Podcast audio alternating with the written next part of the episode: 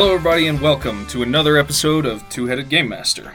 I'm Cosmo, one of the heads. I'm Dane, the forgetful head. What'd you forget? I don't know. I've forgotten. Harry Potter reference. It's pretty good. Uh, Two Headed Game Master is a podcast about writing, designing, running, and playing role playing games, where we discuss our favorite hobby, share our thoughts with you, and even play some games sometimes. All right, Dane, what are we discussing with everybody today? Well, we are going to discuss central conflict in your role playing adventure. So, all stories have a conflict. So, what uh, we're going to go through the different types and uh, everything like that. Yeah. Um, and I guess let me clarify. I guess we're Yeah. we're talking about the uh, the central conflict for for a whole story for like an adventure. We're not talking about like The session conflict. yeah, we're not talking about you know how to give how to give a little bit of stakes in an episode. Um, we're not talking about how to run combat. We're talking about the like the core conflict That moves the story forward. of yeah that is like I the said, story. Uh, the forget uh, forgetful head. I even forgot how to say forgot. All right. so, what we're going to talk about, uh, we're going to talk about why central conflict is important. Why do you, why do stories have it? I guess uh, you know. Yeah. And then we're going to talk about the different types of central conflicts that uh, we know about and have used. Uh, and then we're going to talk about how to actually run those in an adventure or implement them in the story. So, why is central conflict? Why is great question.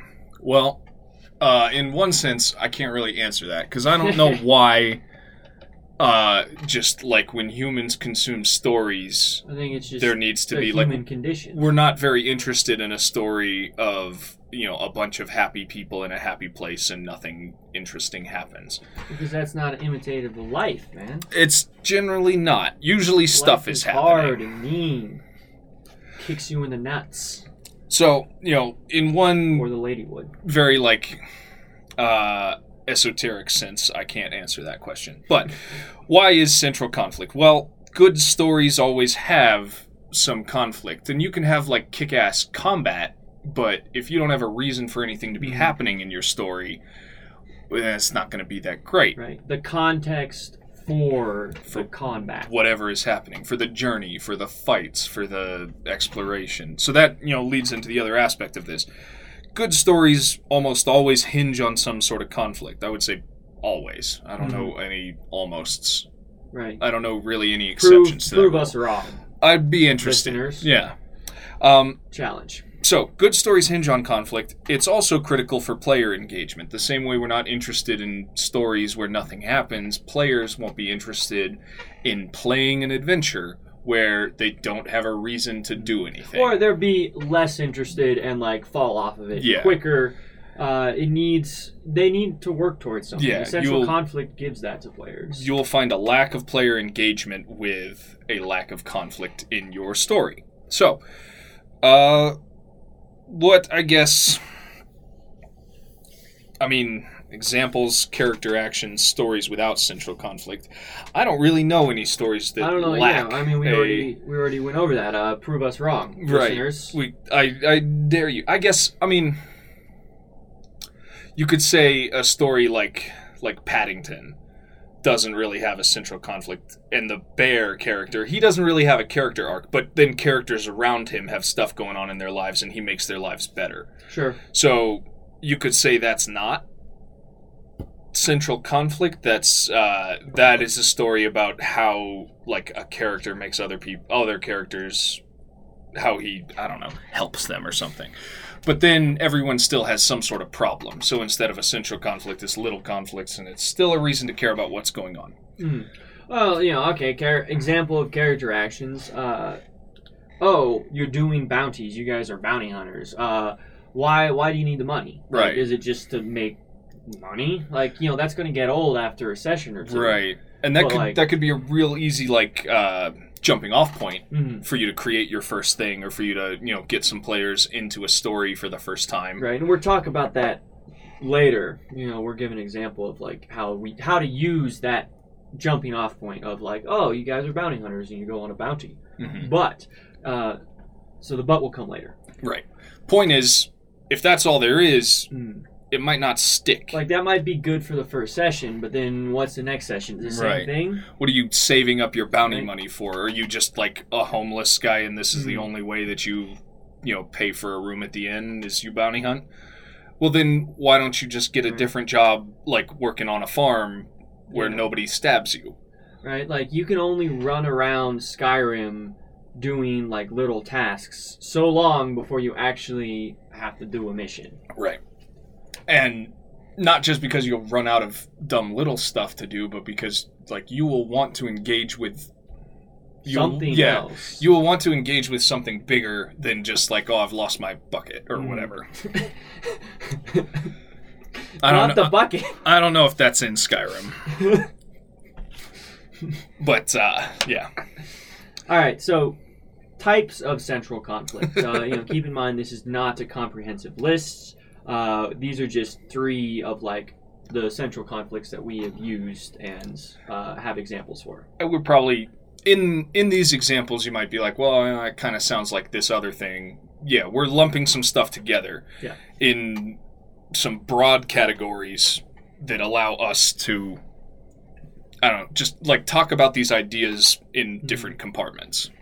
Right? We we don't have any literary degrees here. Um, just hobbyists. Yeah. Smart ones, but still hobbyists. All right, so the strong villain central conflict. Right? There is a big bad who's present in the story, and they have conflicting goals with the players or characters. I mean, Mhm. uh, for example, Darth Vader. terrific like cultural touchstone nobody doesn't know what that is even if you've never seen star wars you understand the idea that he's a bad guy and he like Mm. is after them and is present in the story Hmm. several times throughout the story. They Yeah. the characters and the villain They're in the- actually meet. they're in the same room with each other they have conversations they have combat between them and they are working towards different things which is why you know they're at odds with each other that's why they yell at each other and Mhm. argue and try and shoot each other and hit each other with swords right.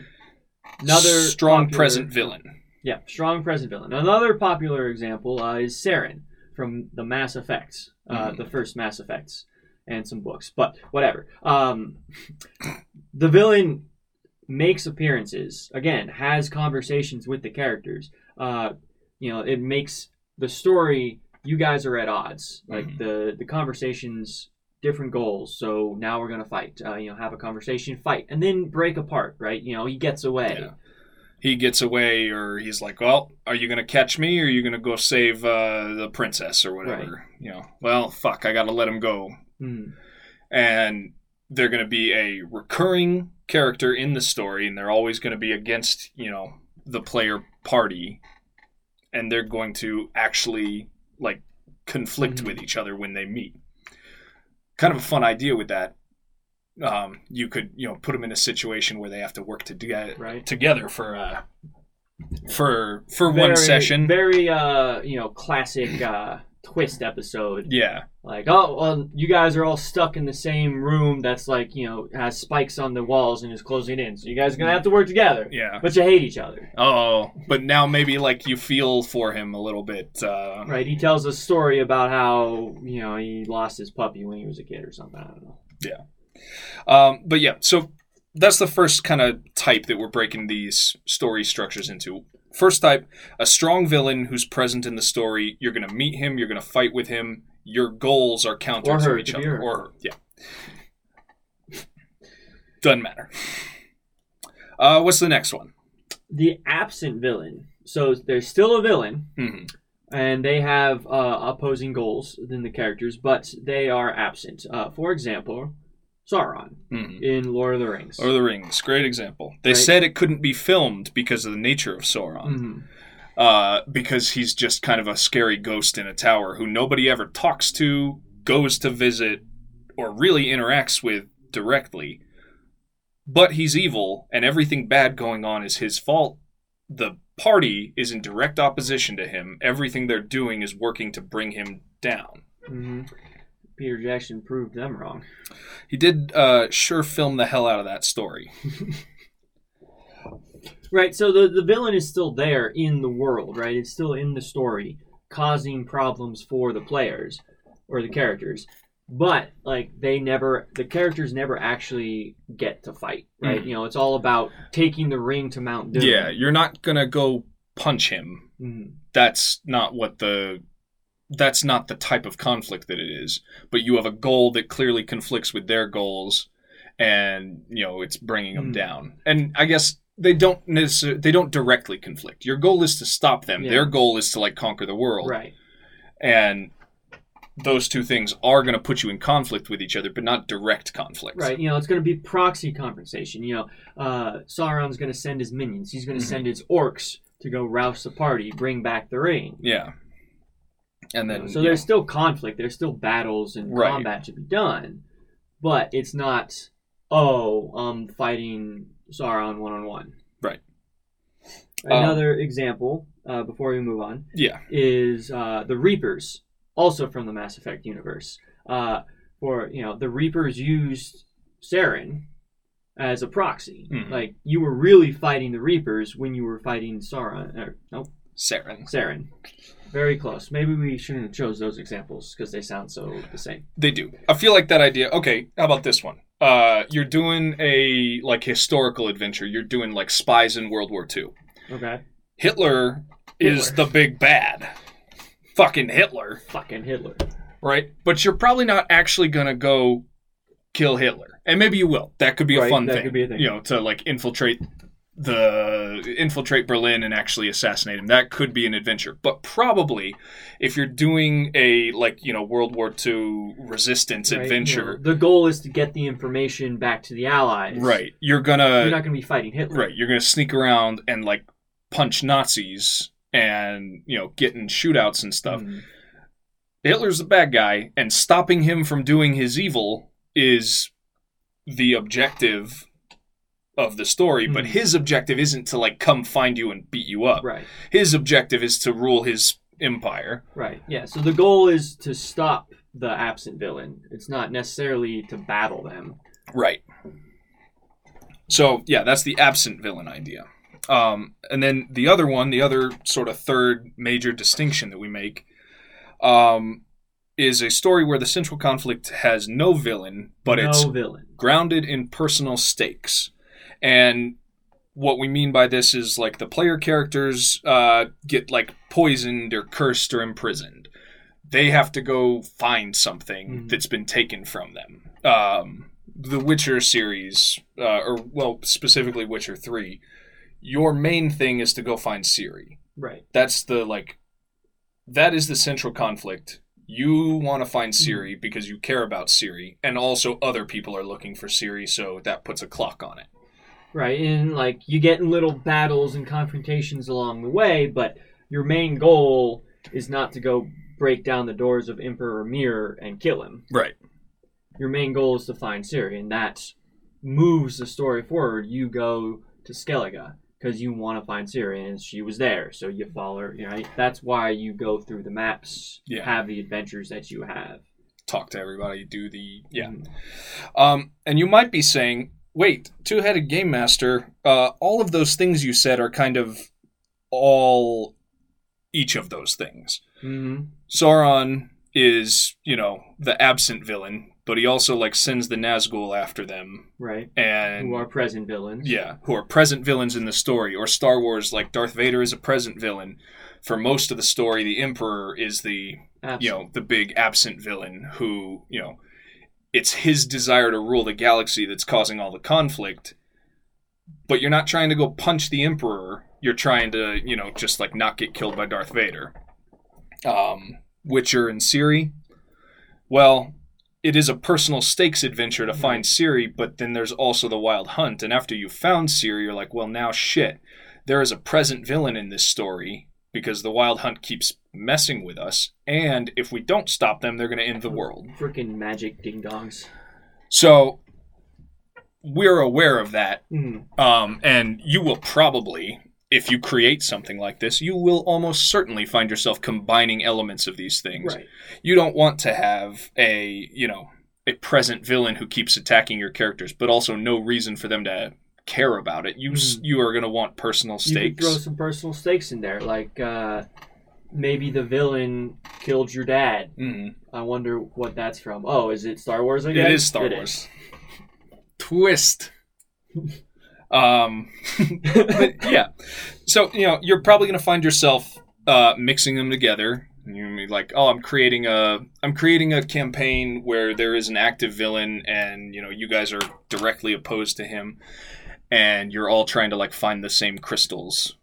Well, you're gonna meet him on your adventure to find crystals, and then it becomes a thing where he's using the crystals to release a big absent villain into the world, and that villain isn't part of the story yet because that's not what the story's about. It's about finding crystals, and then you're doing both. Right. You're doing a absent villain, like big evil Hmm. overlord, and a present strong villain in the story who you meet and interact with.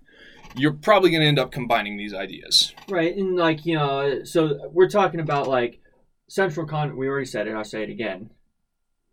Over the whole adventure, which could be ten sessions of role playing, or you know, however long it takes your characters to get through that story. So like, there's definitely room in there to have all of these. Yeah. Right. So like, you guys are all about, uh, you know, stopping the big bad present villain the characters they go through you know this town oh one of them gets like a note like a letter and then like they have to go do something personal right so they're like hey guys team um i really want to stop this big bad villain but i gotta go do this thing would you come help me that way i can get back Mhm. faster And we help can- you, yeah. get back on track Fight the the main Right. villain. and then like maybe it's like uh, you know his little brother uh, sent the letter that like his village had been attacked, right? So they go to the village, the players go to the village, and then it turns out that the big bad guy that they were chasing was the one who attacked the village. hmm Boom. You bring it now all it's together. personal. You start out. Um, you start out as like a farm boy. I don't know. That's classic like fantasy, and like some evil guy comes out of the woods and is messing with your with your town. Well, you got to fight him. That's a present villain thing. Mm. but then he like burns your village down. Okay, that sucks. Now I have a personal stakes reason to go chasing him. Now you're doing both things. And then you find out that you know, he serves some evil emperor and you have to stop them from taking over the world. Well, now you're the perfect person because you're radicalized because you already hate him for killing your burning down your village. Right. Now you've used all three of them. But the point is, whether you do, you know, one thing and you lock it in and it's a really like tense personal conflict between two guys, or uh, you know, you use all three of them at once in stages. Bringing it back to the point of this whole episode, what you're doing is instilling the adventure with a central conflict and giving your players a reason to care about it and a reason to engage with it. Right. So like, uh, and if like through our rambling, you guys, you know, listeners are like, "What are you talking about?"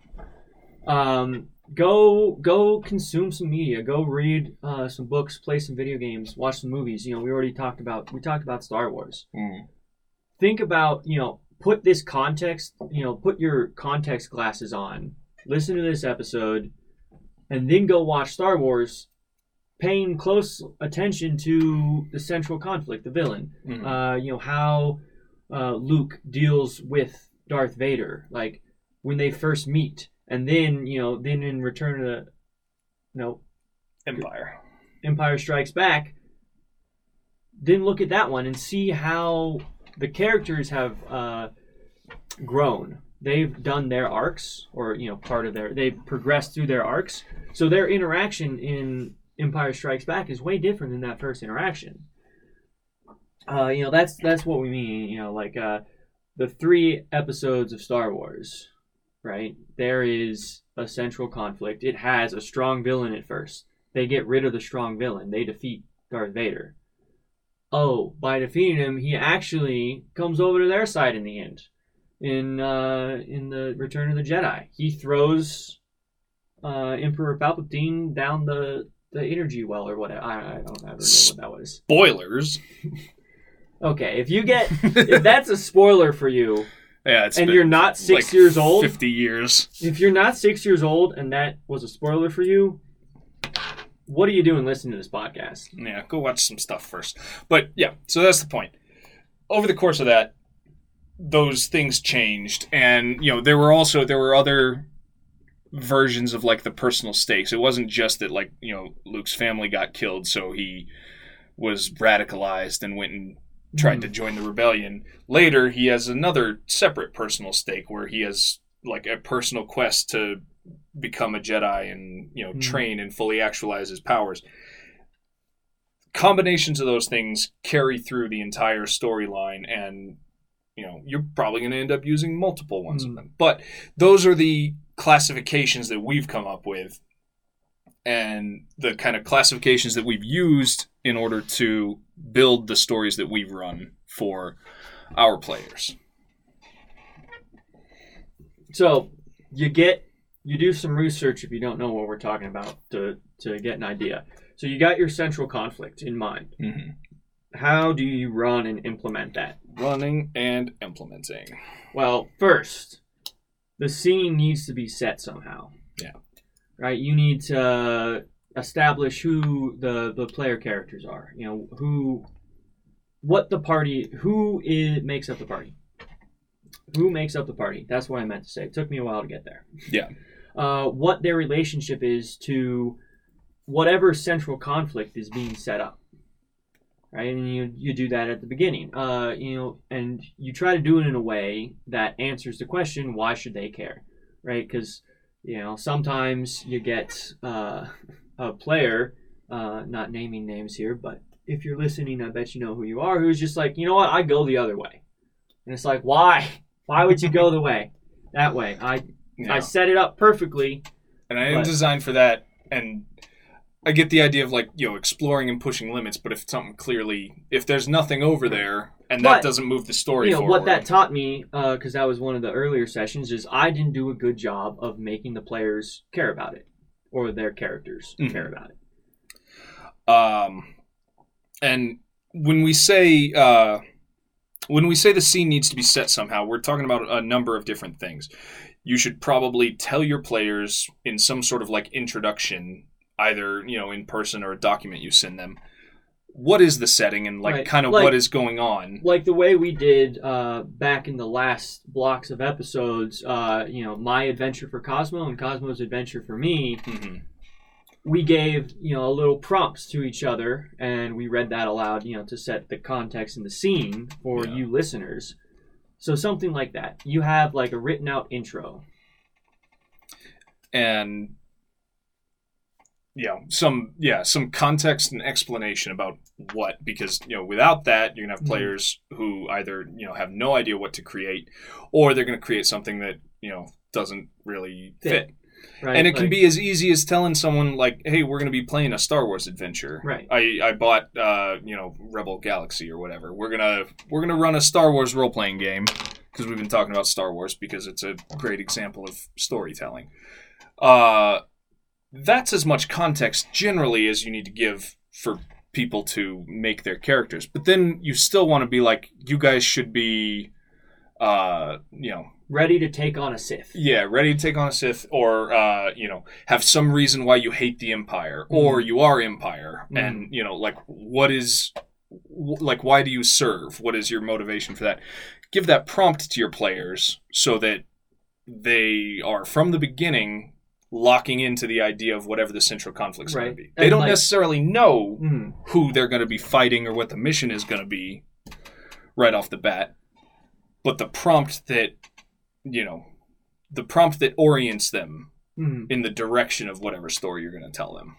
right you know give them some good prompts to make their character backstory and like you know they get to make a character and they choose uh, an ancestry you know like what we talked about in the the last episode about uh, you know some, something that fits and like gives them personal stakes uh, you know like i um, one of my uh, very successful i think uh, role-playing sessions is uh, it started out. Um, well, I guess that's an exciting incident, so maybe we should continue. Maybe uh, good segue. right? Okay.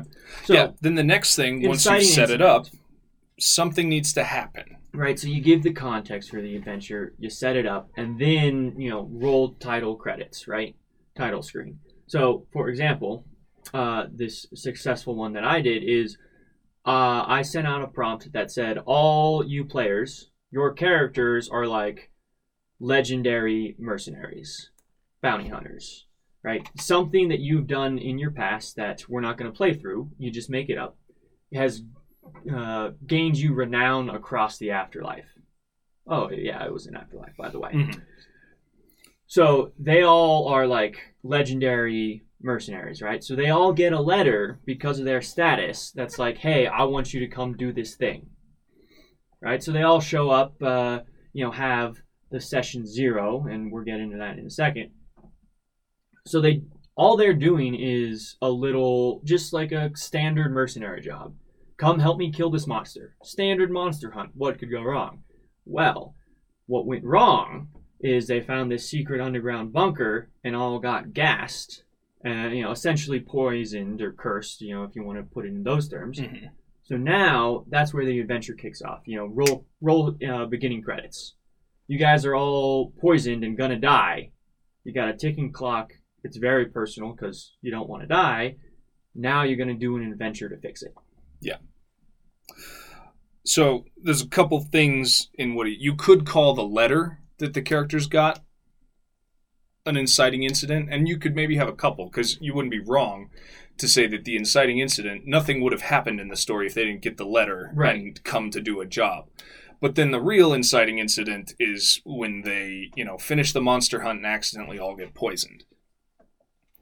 Then, you know, you've so you've you've set them up, pointed them in the right direction. They're oriented in what they need to be.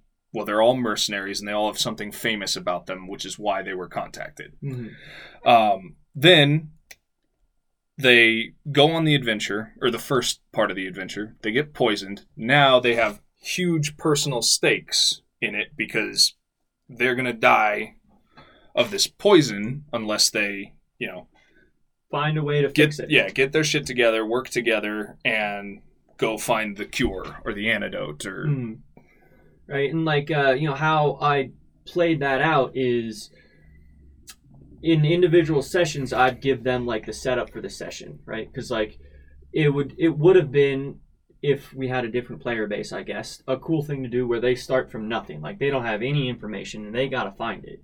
But that is kind of hard to keep on track uh, because it's easy to get sidetracked, and then you know it comes into the well, as a player, I don't know what to do right. you know, as a game master, you got to give them some hints. You know, push them, push them in the direction that you want them to go. You know, don't tie their hands and force them, but like, you know, give a little nudge here and there. Yeah. Right. So uh, before we gloss over it, uh, session 0 Mhm. mentioned that that term came up.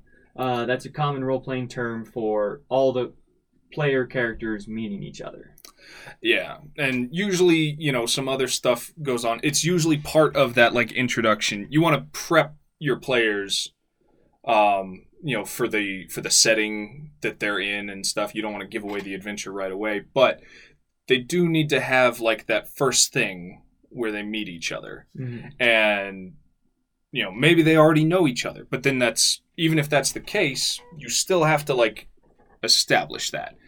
And whether that is in a session of role play where you all you know hang out at the tavern and get to know each other or you know just like a conversation outside of the game where you nail that stuff down before you start playing that's the idea of session zero. Um, we don't really have anything more in depth on that right now Yeah. we would direct you to just the rest of the internet Mhm. uh, if you're confused about that idea or how to start a campaign Watch there's some YouTube yeah, videos. go go look up session zero and click on something with a lot of views. You'll probably learn something about it. Mhm. Um, but yeah, so you set the scene, you intro your players, and you orient them to the setting and a little bit about what it's going to be about. Then you give them an inciting incident, and now you're off to the races. Now you're playing Mhm. and whether it's an absent villain who you need to stop, a present villain who you know keeps bothering you, or a personal stakes thing where you've been poisoned. you're in it now. Mm. You have a reason to keep doing stuff, and the rest of the story follows after Like- that. To go back to Star Wars, right? What kicks off the inciting incident, I think, um, is Luke getting Leia's message. Like, oh, I got a message. Then the stormtroopers kill his family. Boom, that makes it personal. Mhm. Like he wasn't like, oh, I'm just gonna throw this message away. Oh, my family's dead. I guess I'll do something with it. And you could nitpick. You could be like, "Well, it was inciting incident when the droids crashed, or when they Right. bought the droids from the from the vendors, or you know whatever." But I, I think you're right. Once there is a story reason to like start investigating and doing something, and then you could say, "Well, when his family died, that's the real inciting incident because he wasn't going to leave until that happened." Right. But that just makes it personal. yeah, I I think that you know. So now there's villains out in space. There's stuff going on. There's a thing that needs to be done, and he has a deeply personal stake in it. Mhm. um that personal stake or whatever you know if it's just like maybe it's not personal at all he's just getting harassed by uh by by someone on the road the big villain not star wars anymore just talking about general example for any adventure you might run after you've set it up oriented your players after you've done the sort of session zero thing and then done the inciting incident and began it well, now they have a goal and they're pursuing it. While they're doing that, uh, you need to keep reminding players of the central conflict as Mhm. you play. And that can look like a couple of different things. The players are going to be pursuing whatever the goal is, and you're going to be, you know, taking them, narrating pushing them through them, the giving them a world. little nudge Yeah. here and there. Uh, and then all the while, you want to keep reinforcing the idea that there is a central conflict. Like, you know, they go on a months long journey to get the ring to Mordor. Well, for the whole first part of it, the weather is bad and, you know, stuff is hard. And then when they, you know, go through Moria, as soon as that happens, they're being pursued by orcs the whole rest of the time. A constant reminder of the stakes of their mission Mm. um, you know what will happen if they fail a present danger to them and something that keeps like pushing them forward if they felt like you know faffing around for a while well that would be a bad idea because the orcs would catch up to them You know, and I think uh, using Lord of the Rings, uh, they do a great transition um, from like objectives, right? Because it's at first Frodo's just trying to get the ring to Rivendell. mm-hmm. Like that's his job, and he's like, once I'm there, I'm done. I'll wash my hands of it. yeah Well, once he gets there, from like all the stuff that happened, you know, the ring racer coming after him, he gets stabbed, uh, you know, all that leads to him being like, you know what? Uh, because then they have a council and they're like well that isn't it like you, we have it here now but it can't stay here we need to do something right, and then they get in that big argument, and Frodo's like, "I'll do it." i'll do it guys god Right, so that changes, uh, right? Because originally, if you were going to role play that, right, role play the Lord of the Rings story. Oh, here's a ring. You as players take it to Rivendell. Players have some trials getting it to Rivendell. Oh, we're done with the mission? Nope. New mission. Mhm. It continues. Right? Switch up. Uh, you know, that's always it keeps it interesting, keeps your players engaged. Yeah. Now it's a little less personal because like you got past the part where you were just in danger and you didn't know what was going on, but now you have to like stop Sauron. Mm. Right for and then taking it back to uh, our real life experience, or well, not real life, our real game mastering Mhm. experience. Uh, that adventure that I was talking about earlier with the monster hunt that turned into them being poisoned. How I kept reminding the players is they would get worse and they had like negative effects on them. So like some of their rolls would go bad, Mhm. and you know they had extra chances of like breaking their legs because their bones were brittle because they were being poisoned. They were slowly dying. And so like the Lord of the Rings example, that's good, but it's not always orcs chasing them. Mhm. Whatever it is, absent villain, present villain, personal stakes, combination of all three, whatever is going on, whatever is the central conflict of the story, that needs to follow them through the whole story. And, you know, I mean, if you're not, if you're going to set up something like that, and then not use it and why like why would you set up the adventure of getting the ring to to mordor and then not have the orcs be chasing them Right. then you know tons of the that just lets all the air out of that story Yeah. Yeah. Um, ugh. lost my train of thought. Forgetful game master head. Um, but don't don't force it. Like don't always like the Mm. orcs aren't always right behind them. Like they can't. Oh, we can't camp because the orcs are right behind us. Like that just gets exhausting. yeah that sucks you know give give a little breathing room and then when the players get kind of off track like maybe we're gonna hang around in this town for a while because like i'm really digging the the whorehouse you know Yeah. speaking as a character i'm really digging the whorehouse here so uh what if we just stay here well then you know an assassin shows up sent Yeah. by like all right well guy. you know maybe we deserve a break we can stay for a night Mm. great but then yeah like then remind them that you gotta you're on a quest Yeah. there's there's something else to be done here i uh yeah like that idea don't force it do remind them of the central conflict and pursuing whatever goal the central conflict whatever goal they have in the central conflict is the main thing they're going to be doing um for the most part unless you give them also a bunch of reasons to like detour. Mm. and you know probably just don't do that too much. But they're probably going to be pursuing it anyway. So you know keep reminding them have the have the darth vader show up every couple of sessions or maybe they escape him. Maybe he was supposed to show up but they escape him. That's good. Mhm. that's still reminding you of the main thing that's going on. And if it's not you know if it's an episode where they like take a detour and they fall in a swamp don't force the central conflict there. Right, make it about they're already escaping dealing the swamp. With yeah, trying to get out of the swamp. So Darth Vader doesn't need to show up and like cause more problems. right. They already have a big problem of like, we got to get out of this swamp or it's going to eat us, yeah right? So I think uh, you know you could do i just saw the thing we didn't talk about this at all i can't believe this didn't come up Uh oh. uh well so you know we keep just like using darth vader as an example but uh i also really like um i also really like zuko in the last Mm, airbender yeah. especially in the first season so yeah, like yeah, yeah, yeah.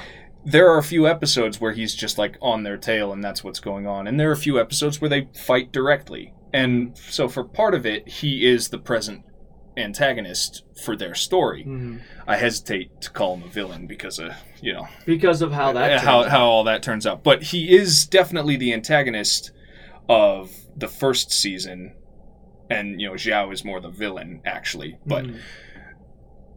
They they have some confrontations. They directly interact with each other a few times, and then there's like the storm episode where all of them separately are completely engaged with something different. They need to survive this storm, and they all have their little like journeys and arcs of overcoming and learning within that. And then there's a moment at the end where you know Zuko sees them flying away on on Appa, just got chills and remembering he's that. and he's like, oh well, you know. So what that does is remind everybody about the central conflict. You know, Hmm. Aang is kind of on the run and he has some stuff to do, and Zuko is chasing them. But right now, that's not the focus. So you know, you could remind them, say they do go into the swamp, and shit. Oh, now we're stuck in a swamp. That becomes the story for this episode, or for this for this session of role playing is we need to escape the swamp. You're not going to throw Darth Vader at them in the swamp because they're already dealing with something else. But you might see his ship fly over and be like, "Well, fuck. Now Mhm. we're out of the swamp. We still have to deal Right. with this." Yeah, and also just uh, gush about Avatar.